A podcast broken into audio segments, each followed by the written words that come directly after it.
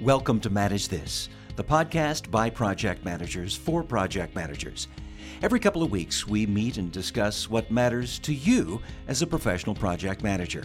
We get into the nitty gritty, the real stuff of the job, and we do it by talking with some of the greatest minds in the business, people who have seen it all and lived to tell about it. I'm your host, Nick Walker, and with me are two guys who will be the first to tell you that yes, you can live to tell about it Andy Crowe and Bill Yates. And Bill, we here at Manage This have reached a milestone and live to tell about it. We're celebrating our 50th podcast today, and there's no sign of stopping. Isn't it amazing? 50.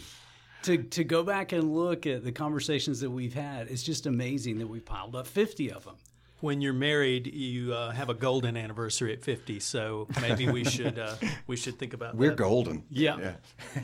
well, to help us celebrate, we have in the studio today someone close to the heart of the Velociteach organization, and with good reason.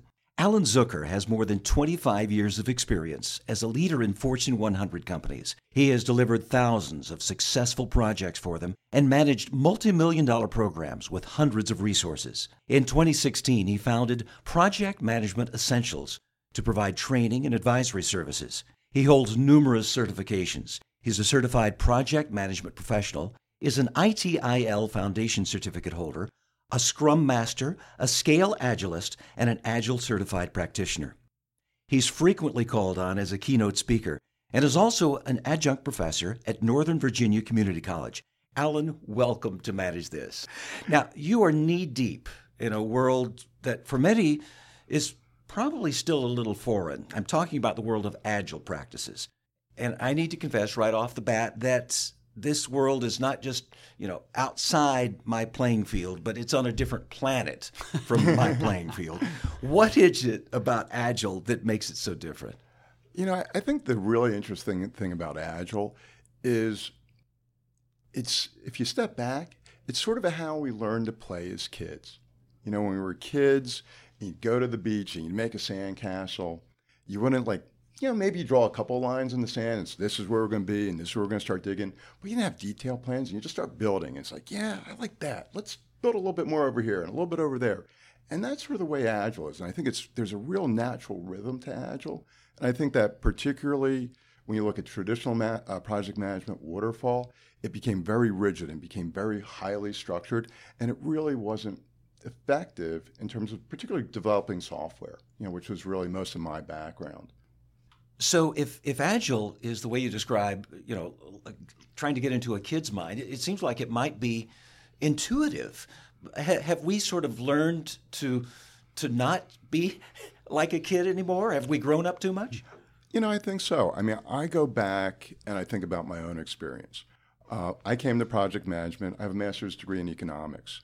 And my first job out of school, I was developing a model for a company developed it in Lotus 123 release A, a, a million years wow, ago. Wow, we're going back. yeah. I'm older than Bill.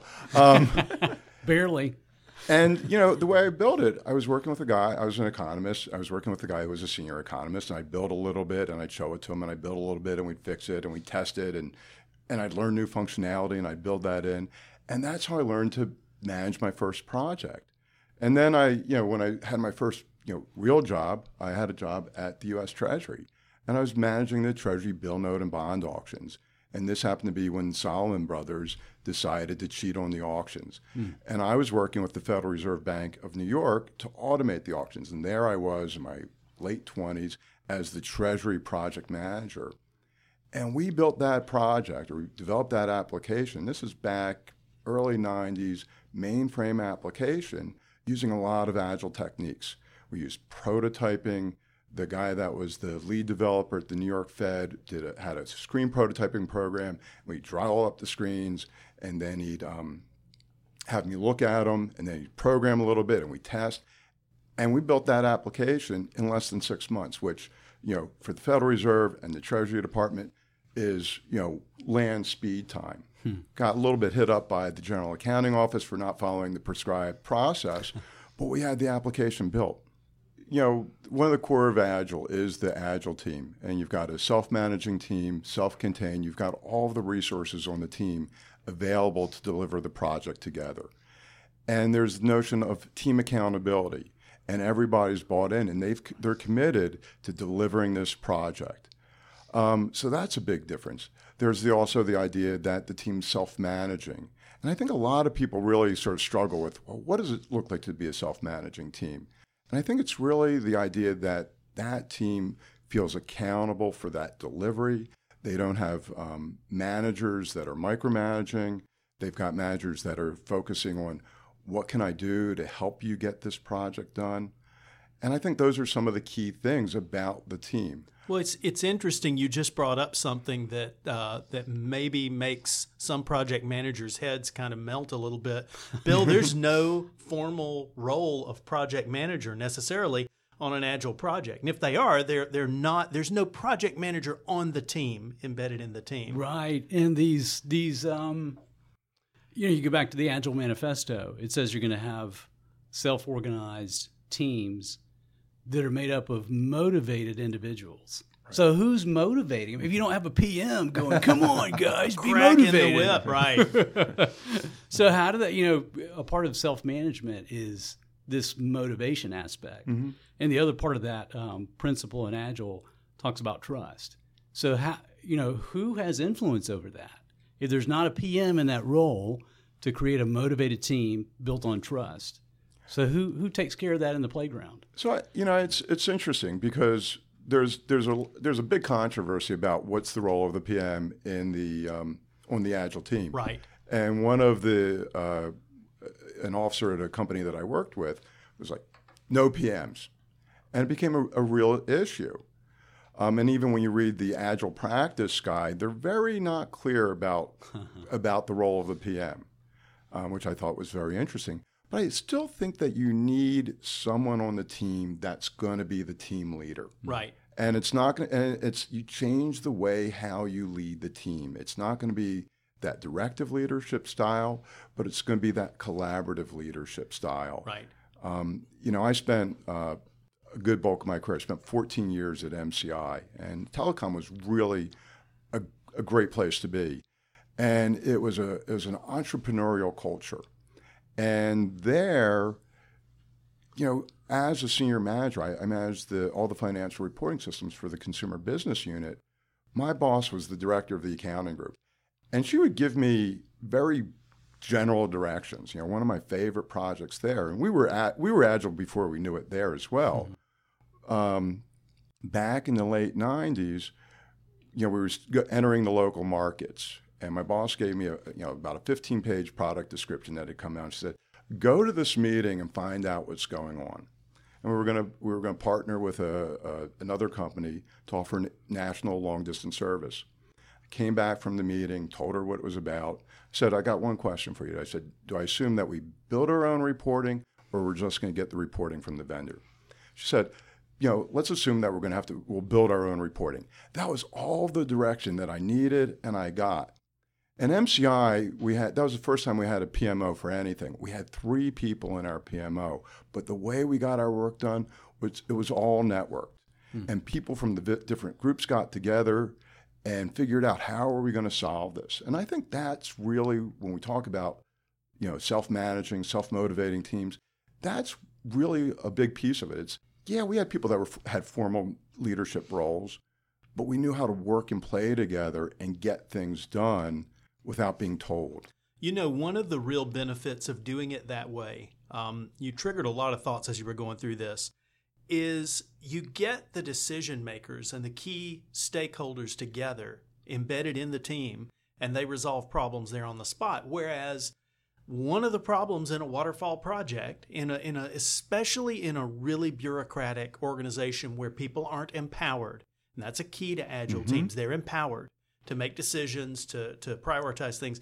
You do it in an organization where people are not empowered and you do this traditional model, things have to get escalated up. Somebody's worried about making a decision. They don't feel like they have the authority, so they escalated up another level. People spend their entire lives in meetings going through lists of things and trying to make decisions when really the team's perfectly capable mm-hmm. of making a good decision and living with it yeah. if you'll just empower them. Yeah, and I, I, think that is really the the empowerment of making decisions and trusting people to make those decisions is critical. And it's the people that are on the team that know best. You know, a, a, a director or a VP, they don't know all the nuance and all Right. the detail. Yeah, and and the thing is, the team the team can represent the team's interest. The team can have uh, the customer embedded, and they can represent the customer's interests, and all of those things. I agree. I don't know. I, I wouldn't. Uh, I wouldn't say that directors and VPs. They have a different perspective. They have their perspective, and they don't need to be gummed up with those tactical decisions. They need to have somebody they can trust. Hmm. Yeah, no, I, I agree, and and really, I meant it's it's the detail, the details of the nitty gritty of how the process works. And I think the other big piece, and you, you brought it up, and we should have brought it up earlier, is the notion that the customer is act, actively involved and engaged in the team. That the product owner is sitting there every single day with the team and helping make those small decisions. That's so key. I, I think of projects that have struggled that I've been a part of in the past. And one of the, if, I, if you do the root cause analysis, one of the, the key factors that falls out is we couldn't get the customer's time. They were not available when we need to have key decisions made. We were having to, to make decisions in the dark and uh, make plans in the dark. So that element of uh, a, uh, an iterative or agile approach is very appealing to me, given some of the experience that I've had with uh, some some past projects. Yeah, and, and when we went through an agile transformation at one of the companies I work with, we had someone that um, before the transformation was the she was on the business side. She was the requirements analyst. She wrote the, the business analyst. She wrote all the requirements. She was always frustrated. She'd like write the requirements. She's like those darn guys in IT. They don't understand what I want. Right. Yeah, they're they're just. We did the agile transformation. She became the product owner. She's sitting with the team, and she's like, you know what? It wasn't. It wasn't those darn programmers that didn't understand. My requirements weren't that good. Right. And, and she became one of our leading evangelists for the transformation as we moved into other groups because she saw how that collaboration between her as the business owner and the and the development team made such a huge difference. Mm. As the outsider here, let me jump in with a question. It, it seems to me that maybe with Agile, there might be more potential or, or danger of conflict or disagreement among team members. Uh, I, I mean, uh, on the um, on the playground, if you don't like what's going on, you can take your toys and go home. But uh, but you got to work things out. Uh, you know those conflicts out. I, is there more potential in an agile situation with uh, with conflict among each other? Well, it's funny. A good friend of mine who's from the great state of Texas, you know, said that you know his father would define conflict as a county where there was at least two people. In everything we do, there's going to be conflict. It's how we manage the conflict that matters. And one of the one of the really good things that you do when you set up an agile team is you set up your at the beginning you set up your rules of behavior, your rules of normative behavior, and everybody agrees this is how we're going to work as a team. You set up how we're going to resolve conflicts, how we're going to handle differences. You know, are we going to show up at meetings on time or are we going to show up at meetings habitually five minutes late? And in setting those things up explicitly and getting the team to be self governing with that is really an important part of how do we handle our conflict.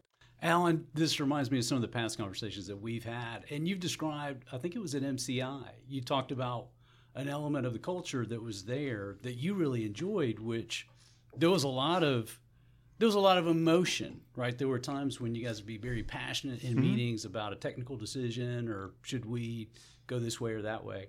But you said at the end of the day, you know, you guys would work it out on the playground. Everybody stayed. They kept their toys there, and you guys Yeah. got stuff done. Yeah, I, I remember one of the projects we were working on there, and um, we were trying to do an integration, and it was between the consumer and the business market side. And about five or six of us locked ourselves in a conference room. It had this huge whiteboard, and me and one of the other guys went up to the board, and you know he was writing stuff up, and I was racing, and then he'd draw stuff in. And, was- and we had developed a relationship over the years, and we got out of there in about an hour, and people were like, "Wow, that was a lot easier than I thought it was going to be." But you're right. We had a culture there where we would go toe to toe. We'd be mud wrestling out in the courtyard to figure out what the right answer is. But afterwards, you know, we, we'd, we'd be hugging and, and, and moving on because we came up to the solution. I've been in other environments that are more structured, more bureaucratic, and we we didn't fight. You know, we didn't have aggression, but we never made decisions, or the mm. decisions were made in the break room, either before or after the meeting. And so, you know, it's a way, it's, it's how you manage conflict and what that culture that you have to get you there.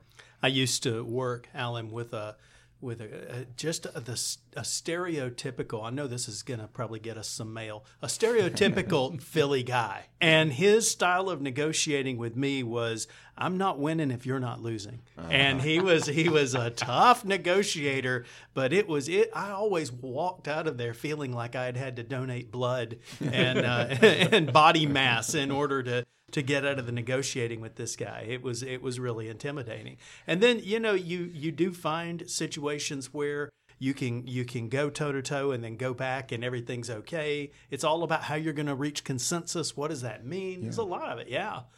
A lot of this group decision making techniques. That's something Agile's given us a lot of.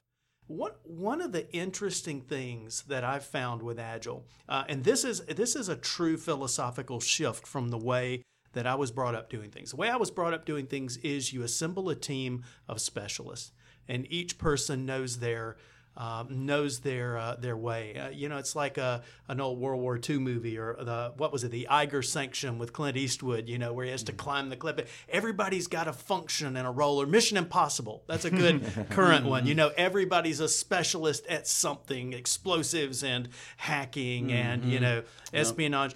Um, Agile doesn't really do it that way. Uh, they have a kind of a different approach. Talk to yeah. us about that. So, you know, in, in, in Agile, you really want to have a team where you, it's generalizing specialists. And I think one of the things that we've gotten into in IT in particular is that we've got specialists and we've got everybody siphoned off in their different groups and we hand off work through our ticketing systems. And there isn't that sense of collective ownership or even that sense of the collective thought of really what is it that what we want. And you know, and one of the things when we you know when we you'll talk about lean is imagining the whole. And when you've got a team that imagines the whole, they think about the problem end to end, and it creates you know it creates greater um, strength across the team. I mean, you may not have that same core, you know, that deep sense of I know how to be the best DBA there is. Right. But you know, I understand how we're putting this thing together as a solution. And you don't have the handoffs and you don't have the frustrations with the handoffs where it's like, I have this small change, but I'm going to ship it over to this other person and wait for them, mm. you know, wait a couple days for them to, you know, execute the command or change the database table or set up the environment for me. I can do that, and it's a lot much. It's much more efficient as well. You know, this is one of those areas that I'm struggling to get fully in sync with the agile community on. Um, I'm doing an agile project right now where I'm actually sitting on a team as the product owner, and it's an interesting time. But this this idea of generalizing specialists is challenging, and I'll tell you why experientially. Um, you go back and way back in time, I was a C Windows developer. And if you go back to around 1994 and 5, I knew everything I wanted to know about how to write in Windows, how to write C mm-hmm. Windows software. Um, I was a team lead on a project.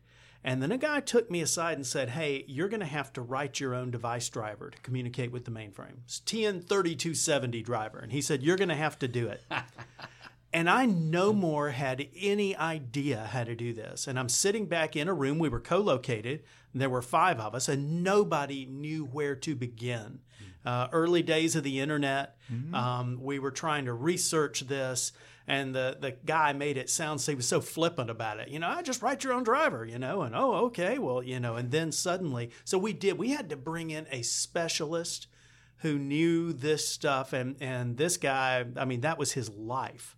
You know, he came in, he was able to do it. Now, he couldn't do what I did, mm-hmm. uh, but there is no way to this day, it was still a black art seeing what he actually did and how he, how he did it. And so there are times Here's, here's my point. Um, there's this idea if you're all just working on an application, then yeah, it's good that you can do some UI work mm-hmm. and I can do some back end work and some communications work and those types of things, and we can we can cross functionally fill each other's situations. But there are plenty of times when you're going to need a full stack developer, and everybody can't be that. Yeah, no, and, and there are times there are times where you need that specialist. You need that person that knows specifically how to execute this piece of the tech stack.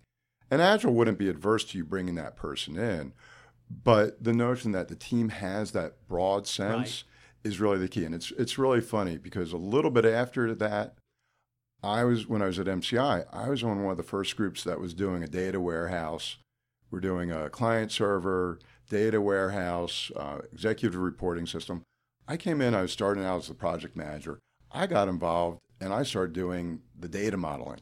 And I didn't know anything more about data modeling right. than I did about putting a man on the moon. But it's like, you're the data modeler.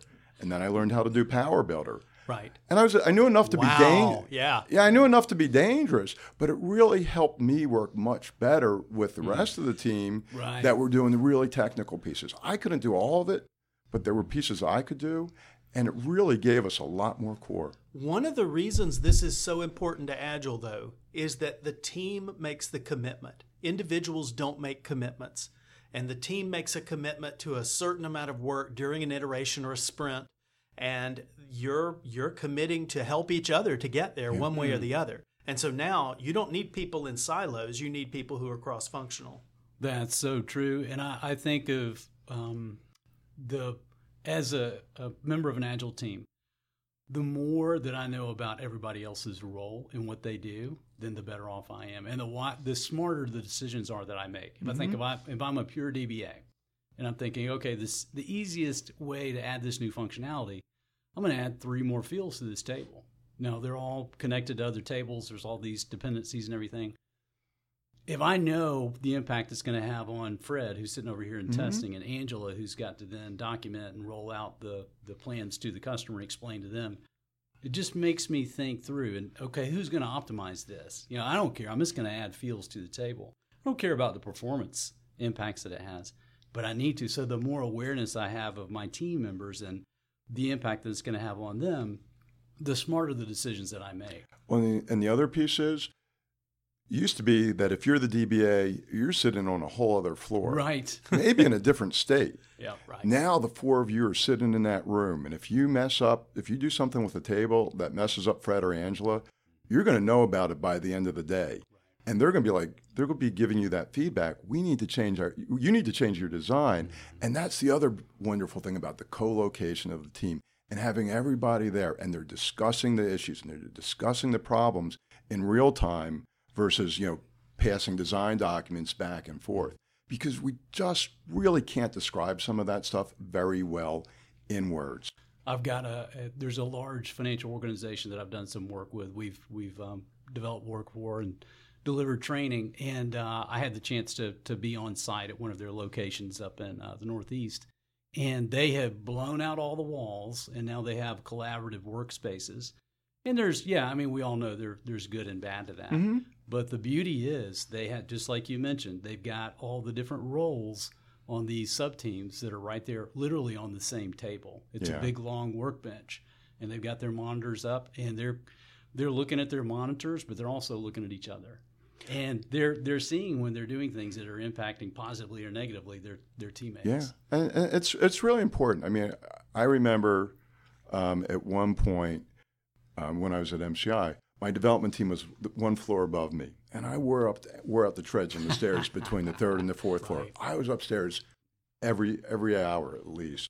When they moved across the street, the level of communication and the collaboration really went down because we just weren't talking face to face.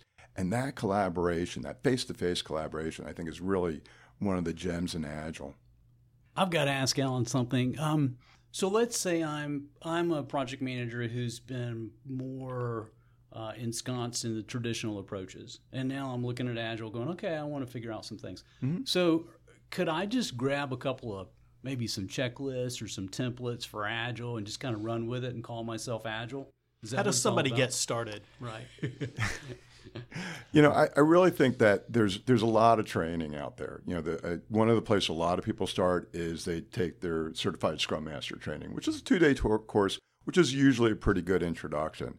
Um, you know, the one of the one of the really great things about Agile, which makes it difficult, is the field is so rich with different points of view. So I think you know, taking some basic training so you understand the, the premises of either Scrum. And I've be, actually become a big fan of Kanban lately, and it's a little bit more difficult to find that Kanban training.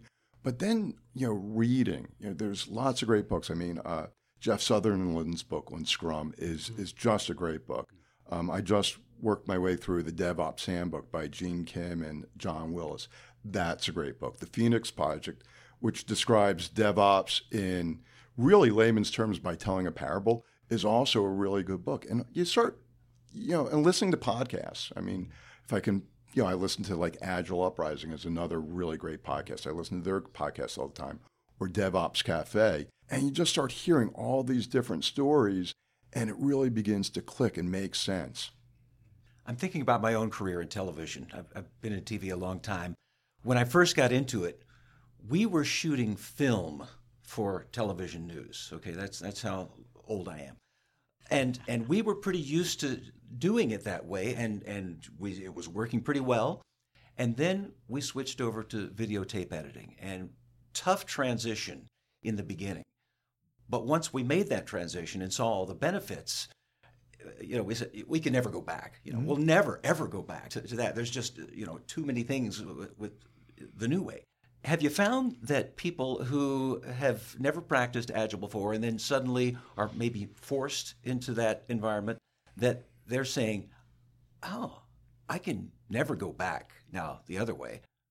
Yeah, that's a good question. I I think that once you make that transition in your head, it's going to be hard to go back. But I think there's still going to be people where where they've come out of a very like engineering focused background or very very process oriented background. It's going to be hard for them to make that jump and to really see that benefits. Um, so I had the experience where um, you know we had a team where, that we took them through the agile transformation. We had set up a team room. Everybody would come together in the morning for the daily stand up, and then the developers would all go back to their cubes because they were really much more comfortable working alone. Mm-hmm. So they were agile in name only, but they were really not getting that benefit mm. of the collaboration. So it's, you know, sort of going back to where we started. You really need to make that mindset change and you need to feel comfortable with making that change and seeing those benefits. Um, I was very fortunate. I was doing Agile before Agile was articulated as Agile, and to me, it makes it makes great sense. Um, but I, I've seen people that have really come at it from an engineering background, and they struggle because they still think I'm a specialist and I know my thing, and we need to do the, the most efficient way is to do separation of labor, and that's the way I was taught. Well, Alan, thank you so much for the insight that you've brought to all of this today. We appreciate you being with us here. We have a gift for you. We always provide a, a special gift to uh, all, all of the people who visit us. It's this great Manage This coffee mug in front of you. It's, it's rugged. It will stand up to any playground situation, I think. So, uh, so use that uh, in good health. Well, thank you so much. And because I knew that you gave out gifts, I have my own gifts for you guys, which oh, are your, my own project management essentials squeeze toys. They're, they're, they're better than stress balls, and I wanted to give a gift back. I will use this a lot. Yes. nice. Thanks again, Alan. Andy and Bill, as always, thanks for your expertise. It's been great. And a reminder to our listeners that we try to meet your needs on many levels. One of the ways we do that is by providing free professional development units toward your recertifications. To claim them, go to velociteach.com and select Manage This Podcast from the top of the page. Click the button that says Claim PDUs and just click through the steps. That's it for us here on Manage This. We hope you'll tune back in on February 6th for our next podcast. In the meantime, you can visit us at velociteach.com slash manage this to subscribe to this podcast, to see a transcript of the show, or to contact us. And tweet us at manage underscore this if you have any questions about our podcasts or about project management certifications. We're here for you. That's all for this episode. Thanks for joining us. Until next time, keep calm and manage this.